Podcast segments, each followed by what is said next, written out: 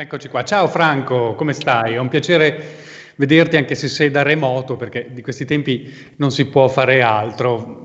Franco Vicariotto, i nostri utenti lo conoscono benissimo tutti quanti, abbiamo già fatto tante cose assieme, ginecologo dell'Humanitas San Pio X di Milano, uno dei pochi ginecologi famosi in Italia, quantomeno per gli aspetti che riguardano il microbioma e il microbiota. Senti, tu dove sei adesso? Vedo che sei in ambulatorio, ma sei quarantenato? Intanto ritira questo famoso, appassionato più che famoso.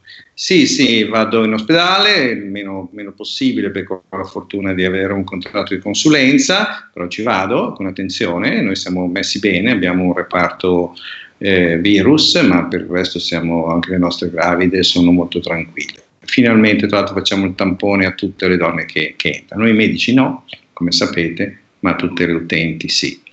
E poi in studio vediamo solo le urgenze per correttezza e basta. Sì.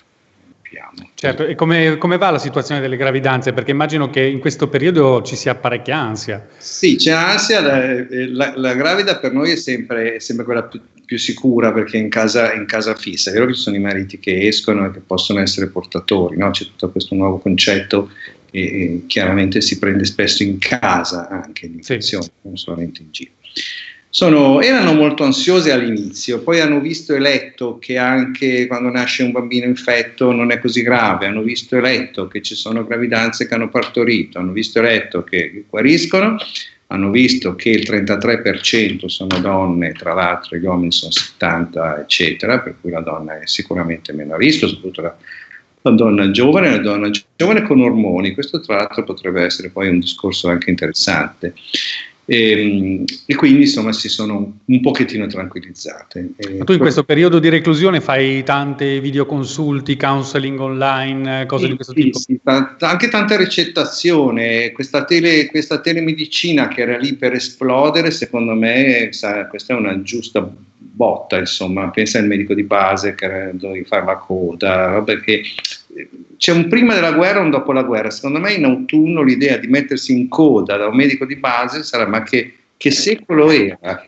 È l'unica cosa positiva di tutto questo coronavirus, è quella. E insomma. Adesso le nostre ricette, che una volta qualche farmacista avrebbe potuto dire no, non mi va bene, adesso passa di default che uno può avere una ricettazione su WhatsApp, non neanche la mail scannerizzata.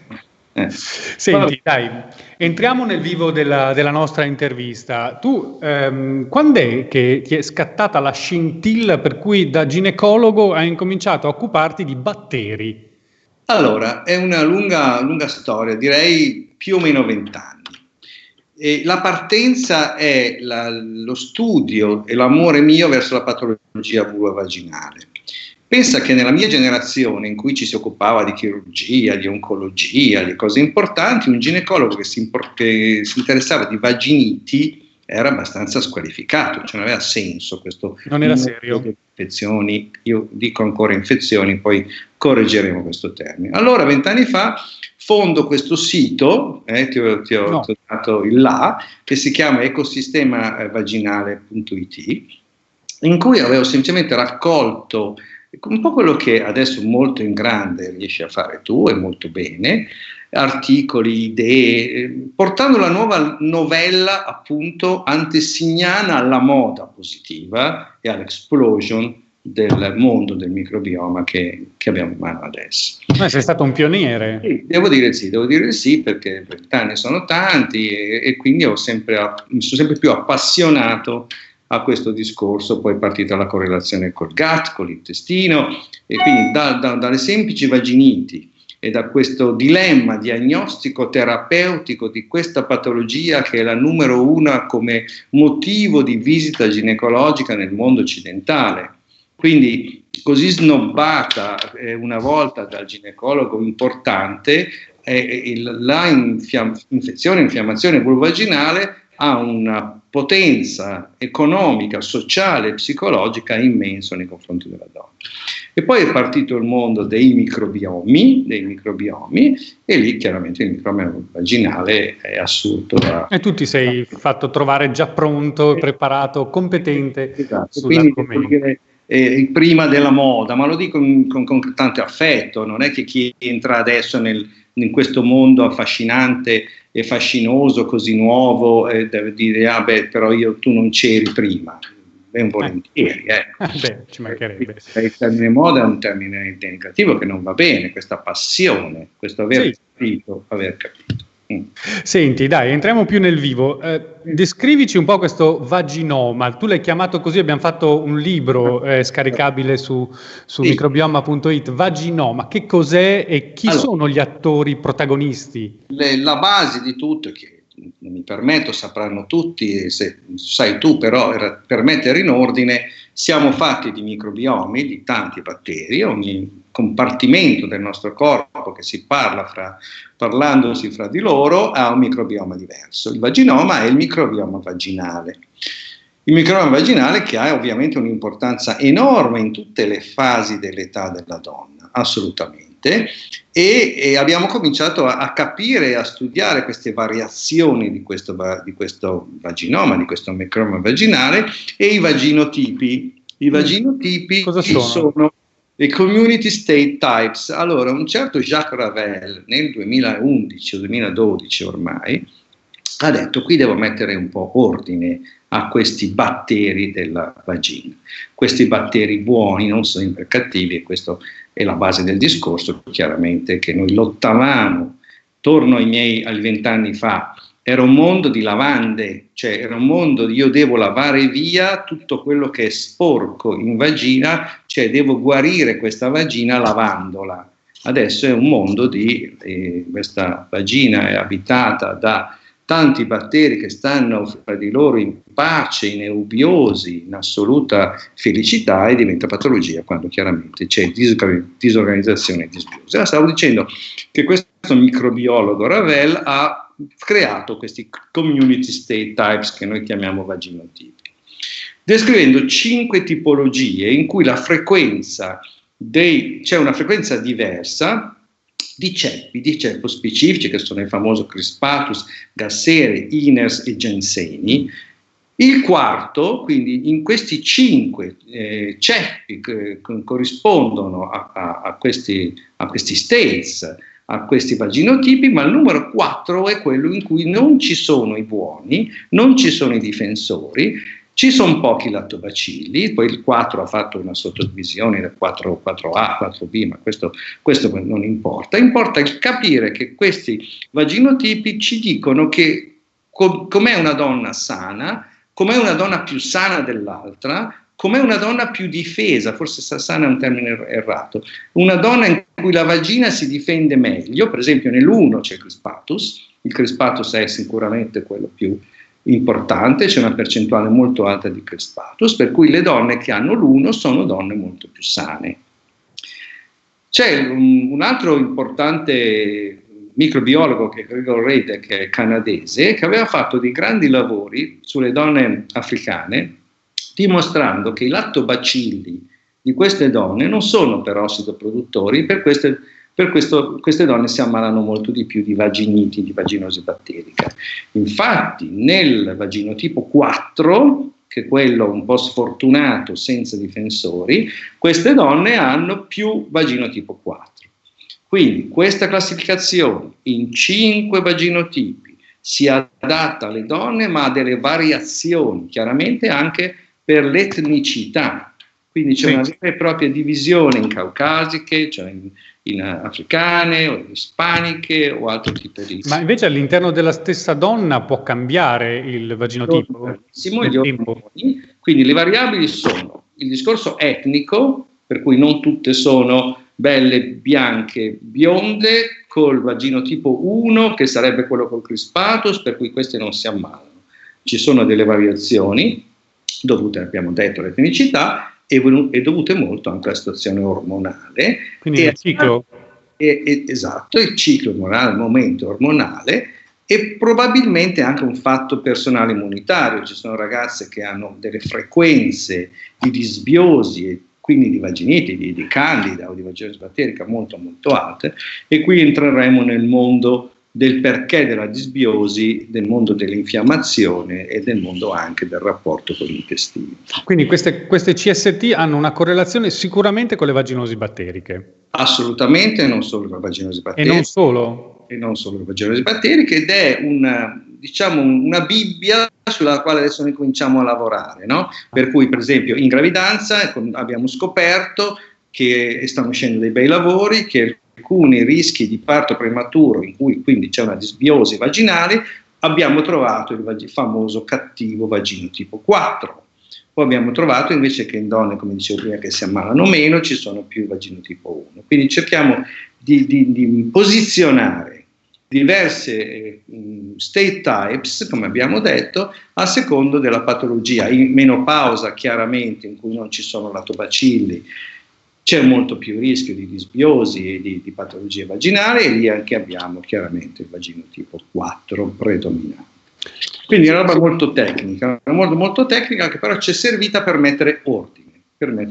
Ma non solo, mi sembra di capire che, insomma, tutti questi studi, a partire dal 2012 più o meno, hanno cambiato molti paradigmi nella ginecologia, a partire da quello che dicevi nell'introduzione, del concetto di infezione. Esatto, e noi ancora parlavamo, il termine vaginiti è un termine che prevede infezioni, il termine di vaginosi è un termine chiaramente più di infiammazione.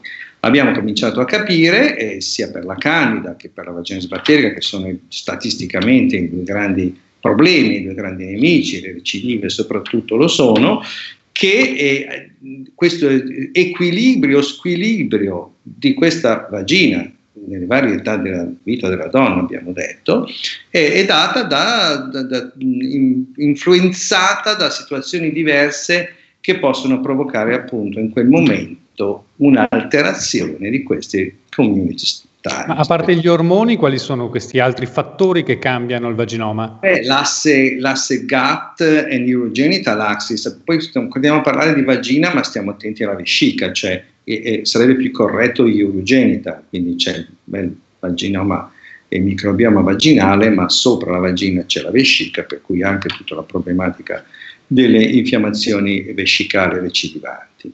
L'intestino, un intestino squilibrato, squilibrato nel senso un disbiotico, una cattiva alimentazione, un junk food, un'alimentazione non buona, della Coca-Cola e delle pizze, o mangiare in maniera scorretta, crea, come sai, un'infiammazione continua a livello dell'intestino, e questa infiammazione continua a livello dell'intestino può provocare poi anche una disbiosi vaginale. Quindi si riflettono, disbiosi di qua, disbiosi di là. Un'altra grande critica della mia generazione era questo compartimento stagno, cioè adesso noi lavoriamo col gastro, lavoriamo col pediatra, poi parliamo magari anche un po' di gravidanza, e abbiamo capito che questi organi della donna infiammati o che si ammalano si parlano fra di loro.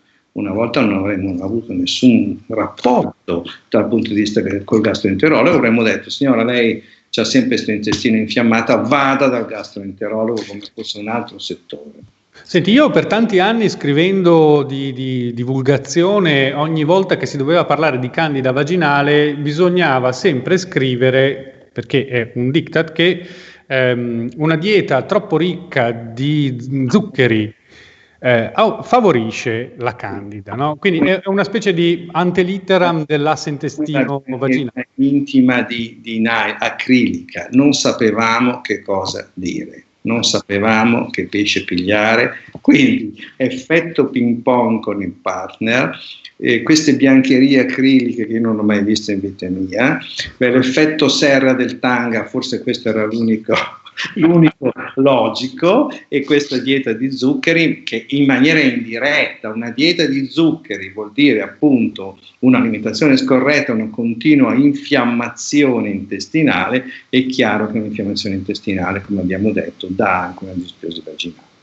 però questi tentativi di ridurre le frequenze di candida in questo modo non hanno... Ok, però senti, sempre restiamo un attimo su questo intestino apparato genitourinario che è molto interessante, perché a parte appunto gli aspetti c'è anche la cistite. Sì. La cistite è un'altra di quelle patologie che ha una forte connessione con l'intestino, no? Sì, lì è più diretto, perché questo E. coli, questo Escherichia coli, che è il numero 1 percentualmente come causa di cistite recidivante, vive nell'intestino e quindi trasmigra in vescica, ma qualche volta anche un giro vaginale, come abbiamo detto, quindi è un discorso più diretto.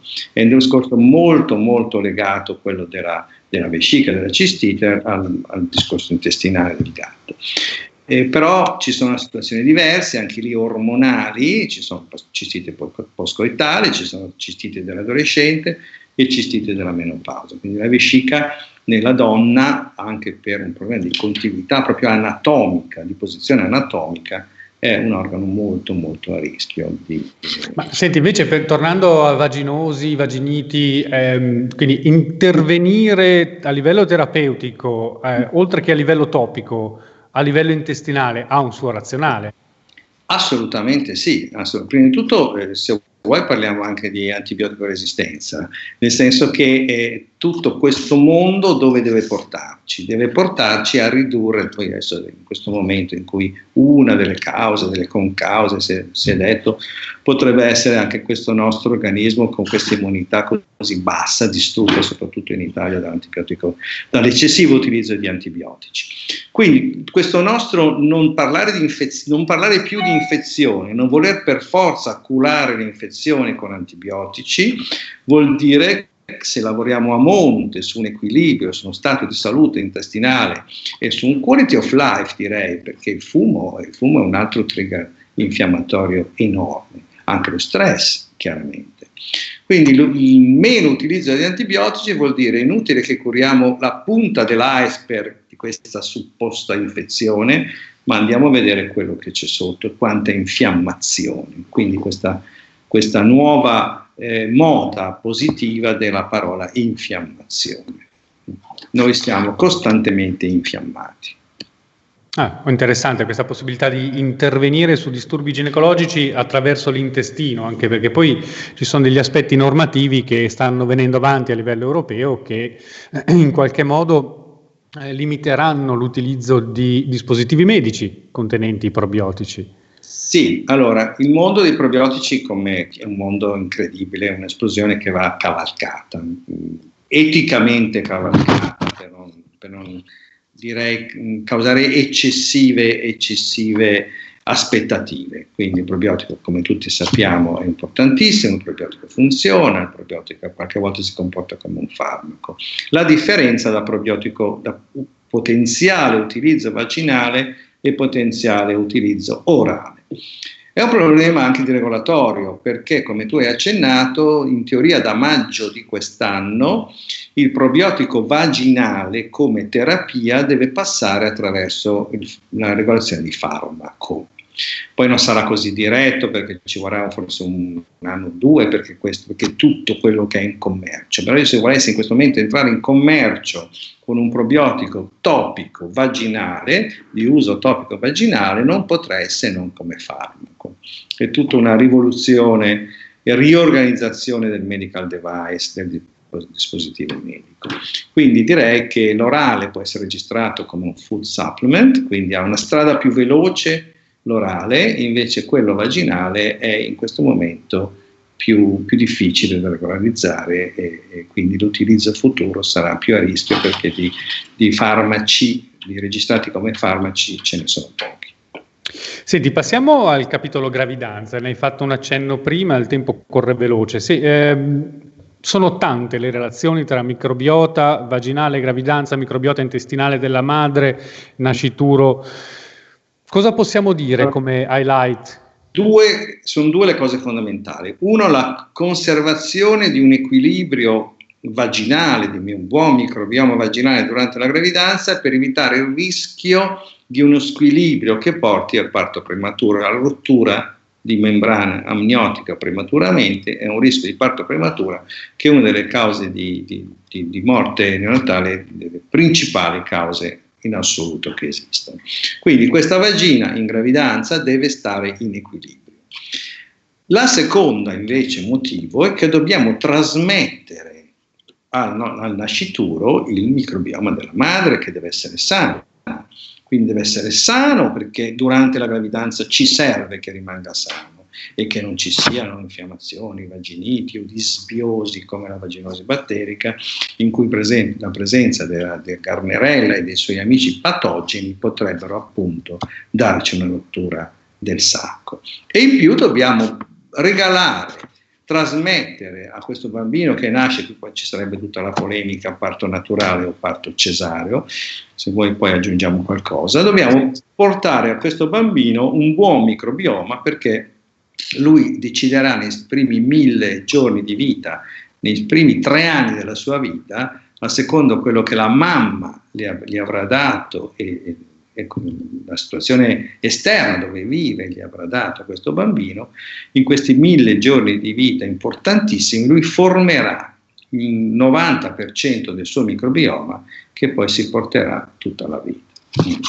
Stavamo dicendo del parto vaginale, del parto. Sì, questo è stato una delle prime osservazioni, mi ricordo ancora in uno dei primi libri. Anche usando un po' questa notizia per ricattare le donne che vogliono fare dei cesari senza motivo. Ne ho utilizzato proprio il mese scorso e ho convinto questa ragazza, perché con un buon counseling, spiegando l'importanza che dal parto vaginale il bambino eredita tutta questa componente importantissima che poi farà sua, che si chiama appunto microbioma, che è il regalo. Che lo prende passando dal canale vaginale e quindi col cesareo.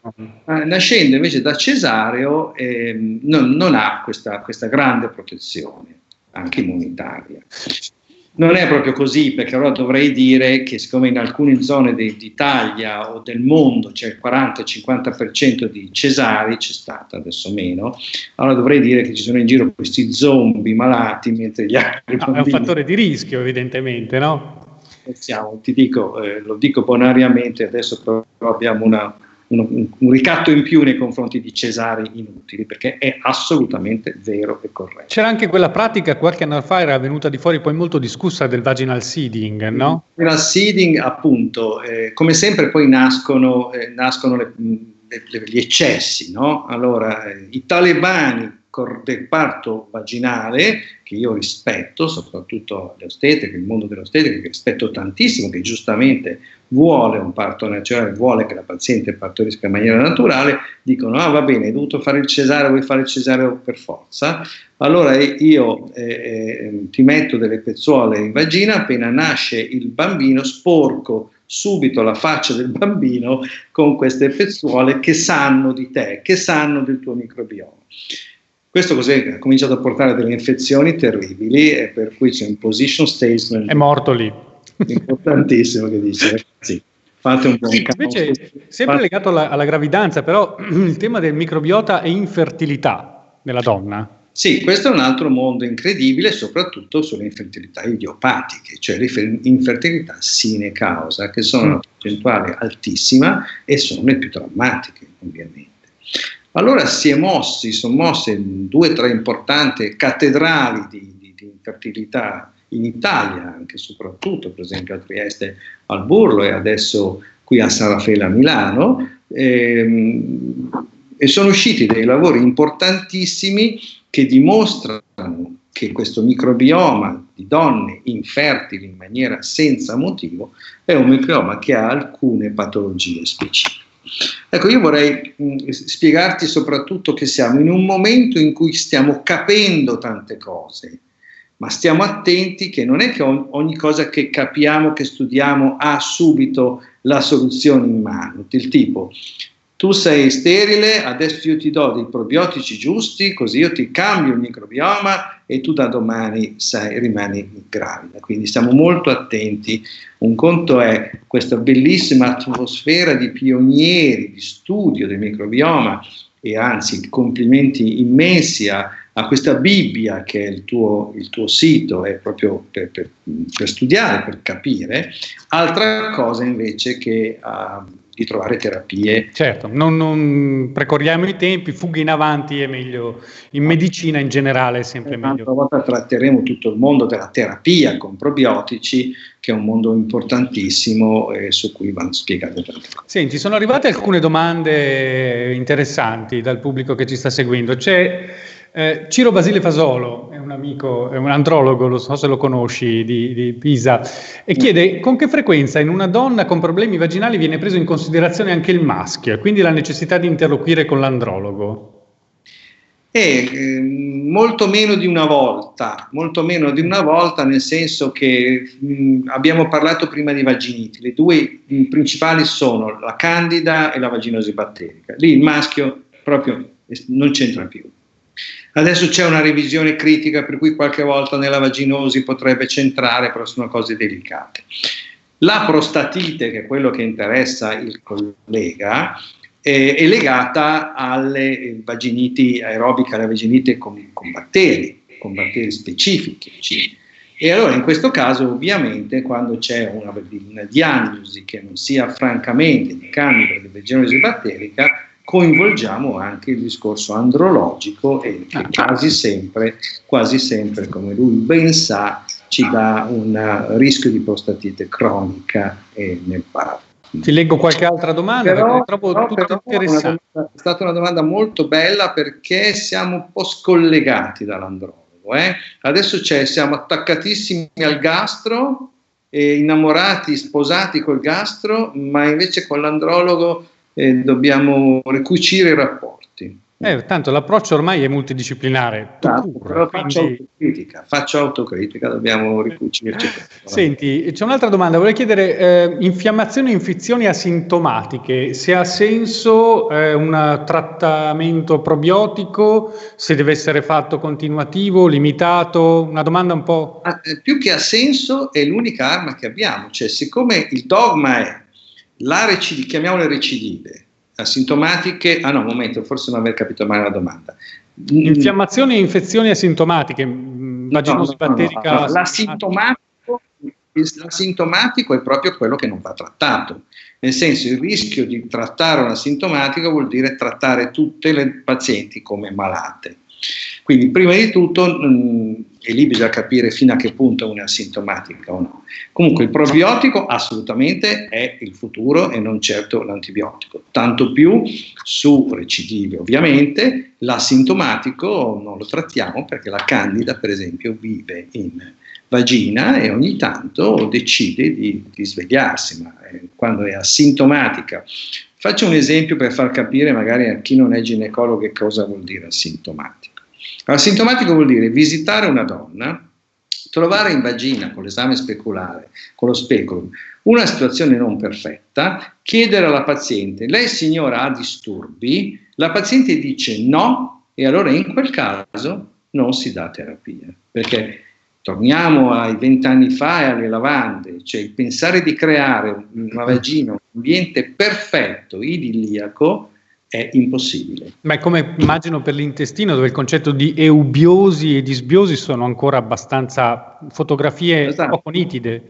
Allora, io penso che possa stare in ordine dopo una idrocolonterapia, dopo una profonda e profusa idrocolonterapia per qualche ora, quell'intestino potrebbe stare in ordine, poi appena chiaramente parte un quality of life e un'alimentazione di un certo tipo, ricomincia a infiammarsi e se sta in low grade chronic inflammation potrebbe anche resistere da solo, appena questa infiammazione non è più così low ma comincia ad alzarsi, chiaramente dà dei disturbi. Senti, tu che sei, il tempo va e ci sono tante domande, visto che sei fidanzato con tutti i gastroenterologi, c'è una domanda, chiedono le correlazioni tra vaginiti e malattie infiammatorie croniche dell'intestino.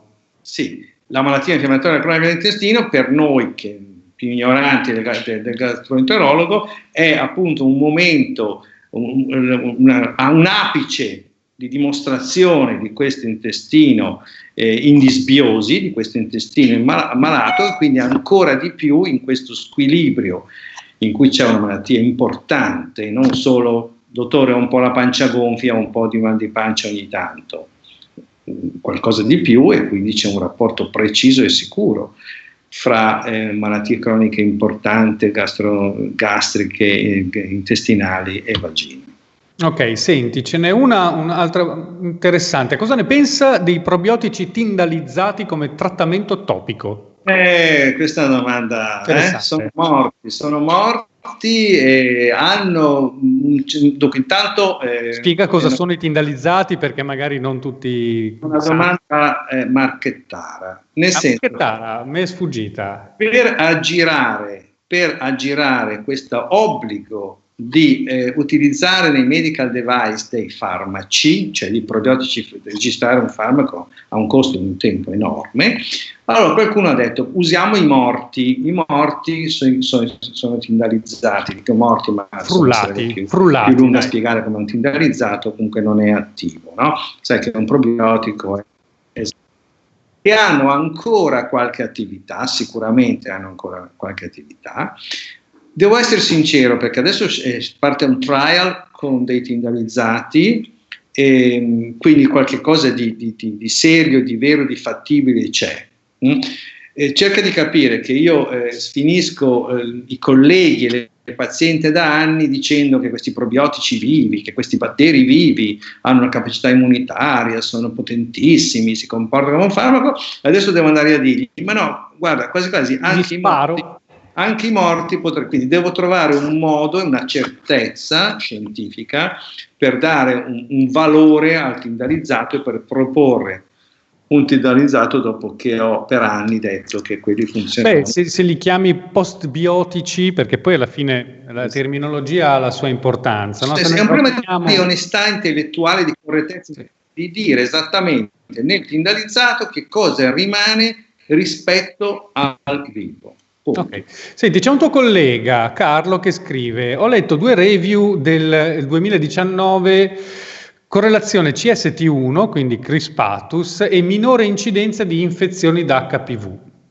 Certo, anche questo è un mondo come quello dell'infertilità, anche il mondo dell'HPV ha una grandissima correlazione, ci sono già in commercio alcuni prodotti che promettono, migliorando il microbioma vaginale, cioè non di uccidere il virus, perché a questo punto proprio in questi giorni non è serio mai, figurati adesso, ma di dire al virus che se ne vada più facilmente, più velocemente, perché questo microbioma è così forte, quindi è così direi il vagino tipo 1 è così crispatus, per cui te ne devi andare e non puoi replicarti in questa vagina perché è molto ben difesa, quindi è tutto corretto. C'erano anche degli studi di correlazione tra i CST e poi la trasformazione neoplastica che erano molto interessanti. C'è stato un congresso, no? Un congresso di tu hai riportato. Volevo però aggiungere una cosa, stiamo attenti, l'ho detto prima, che allora uno dice, vabbè, allora mi ci hai detto che il crispatus è quello buono, quindi l'1 è il crispatus sono quelle belle, bionde, sane, eccetera, eccetera, quindi noi dobbiamo utilizzare il crispatus, non è così. No. In terapia, quando propongo un probiotico orale o un probiotico vaginale, occorre dimostrare la colonizzazione, occorre dimostrare la sua ceppospecificità, occorre dimostrare quello che è capace di fare in vitro e in vivo, e non è detto che sia per forza un crispatus, quindi viva il crispatus, ma non tiriamo troppo. E qui abbiamo già risposto ad altre almeno due domande che chiedevano appunto questa cosa sull'uso generico del probiotico, per invece no, c'è una sua ceppospecificità a seconda della... Sì, perché... Allora dovrebbe essere che usando Crispatus gasseri, Iners e Genseni, cioè perché dovremmo usare gli altri? Perché dovremmo usare, in commercio ci sono tantissimi probiotici che non si chiamano in questo modo.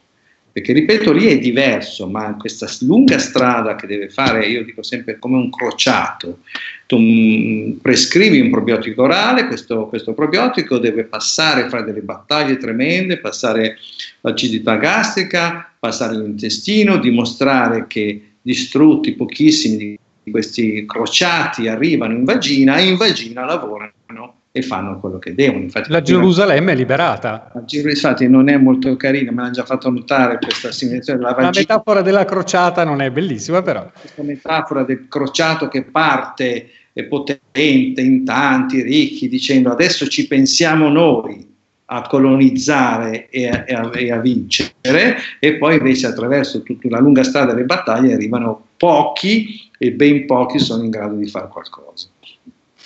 Ok, senti, qui il tempo stringe, ce n'era una domanda che adesso non riesco più a trovare, l'ho vista prima scorrere, era sulla menopausa, sull'utilizzo appunto di probiotici per prevenire i disturbi correlati alla menopausa. Il problema è che in menopausa non ci sono lattobacilli. Allora, abbiamo detto che il 90% degli abitanti, dei buoni abitanti della vagina sono i lattobacilli. In menopausa non ci sono gli ormoni, senza gli ormoni c'è una diminuzione di flora lattobacillare, un'assenza quasi di flora lattobacillare, quindi per definizione anche in menopausa l'utilizzo di probiotici, perché anche l'intestino in menopausa chiaramente è in sofferenza, è in disbiosi, per cui l'utilizzo di una terapia orale di probiotici in menopausa sicuramente dà un grande aiuto.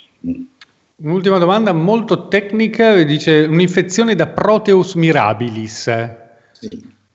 Dice... Come contrastarle? Cioè, se c'è un approccio di questo tipo legato ai probiotici? No, direi di no, è specifico, qui torniamo al mondo anche dei micoplasmi, di nuovo è tutto un mondo in cui noi cercavamo di estirpare con, dovremmo fare il discorso degli esami e dei tamponi vaginali, in cui noi cercavamo di trovare un nemico, di dare l'antibiotico e di dire, ma come mai il controllo, il nemico non se n'è andato, dai un altro antibiotico, e di antibiotico in antibiotico siamo arrivati a questo punto. Quindi in senso generale, non in senso specifico contro questo batterio, ma in senso generale torniamo alle eubiosi e all'equilibrio, che vorrei dire richiama anche quello che è successo adesso. Se non mangiassimo animali selvatici, e se ci comportassimo tutti, non è colpa solo forse dei cinesi che hanno mangiato l'animale selvatico, ma è colpa di tutta l'umanità, probabilmente se con un'umanità più in equilibrio e con una natura più in equilibrio non sarebbe successo. Certo. Senti, è giunta l'ora di chiudere, io adesso devo farti una domanda, io appena finisce questa quarantena la prima cosa che devo fare è andare dal parrucchiere, dal barbiere, perché non ce la faccio. Io no. Tu questo problema non ce l'hai. Cosa fai la prima cosa, il primo giorno in cui finisce la quarantena? Allora, il mio doverismo, ho due nipotini di nonno, sarà di andare, poi sono rimasti in montagna, bloccati in montagna, qui andrò a trovare un vedovo. Cuore di nonno. Poi dopo quello un po' più segreto è il campo da golf. Quindi scappare a giocare a golf come secondo, non posso mai. Poi riapre l'ambulatorio e quindi poi devi stare a lavorare, quindi il secondo giorno è già finita la festa. Partono i congressi soprattutto. È vero, quello è un grosso... Io dovrei essere, mi faccio un autoreferenziale, proprio in questi giorni a Washington, come tu sai, all'International Probiotic Association, al mondiale dell'associazione mondiale che studia i probiotici, e tutti questi congressi sono rimandati all'autunno. Sì, speriamo. Però ci sono questi bellissimi incontri e webinar che possono sostituire benissimo. Guarda, se tu sei disponibile, io con te ne farei altre 100 di queste interviste. Terapie, ecco, che interessa ovviamente tantissimo, interessa quali probiotici, come usarli, quanto usarli, nelle recidive, nella vaginosi, quali nella candida, quindi qualcosa sulla terapia. Okay. Abbiamo tanta materia su cui farle, dai. Ciao, buona serata. Ciao.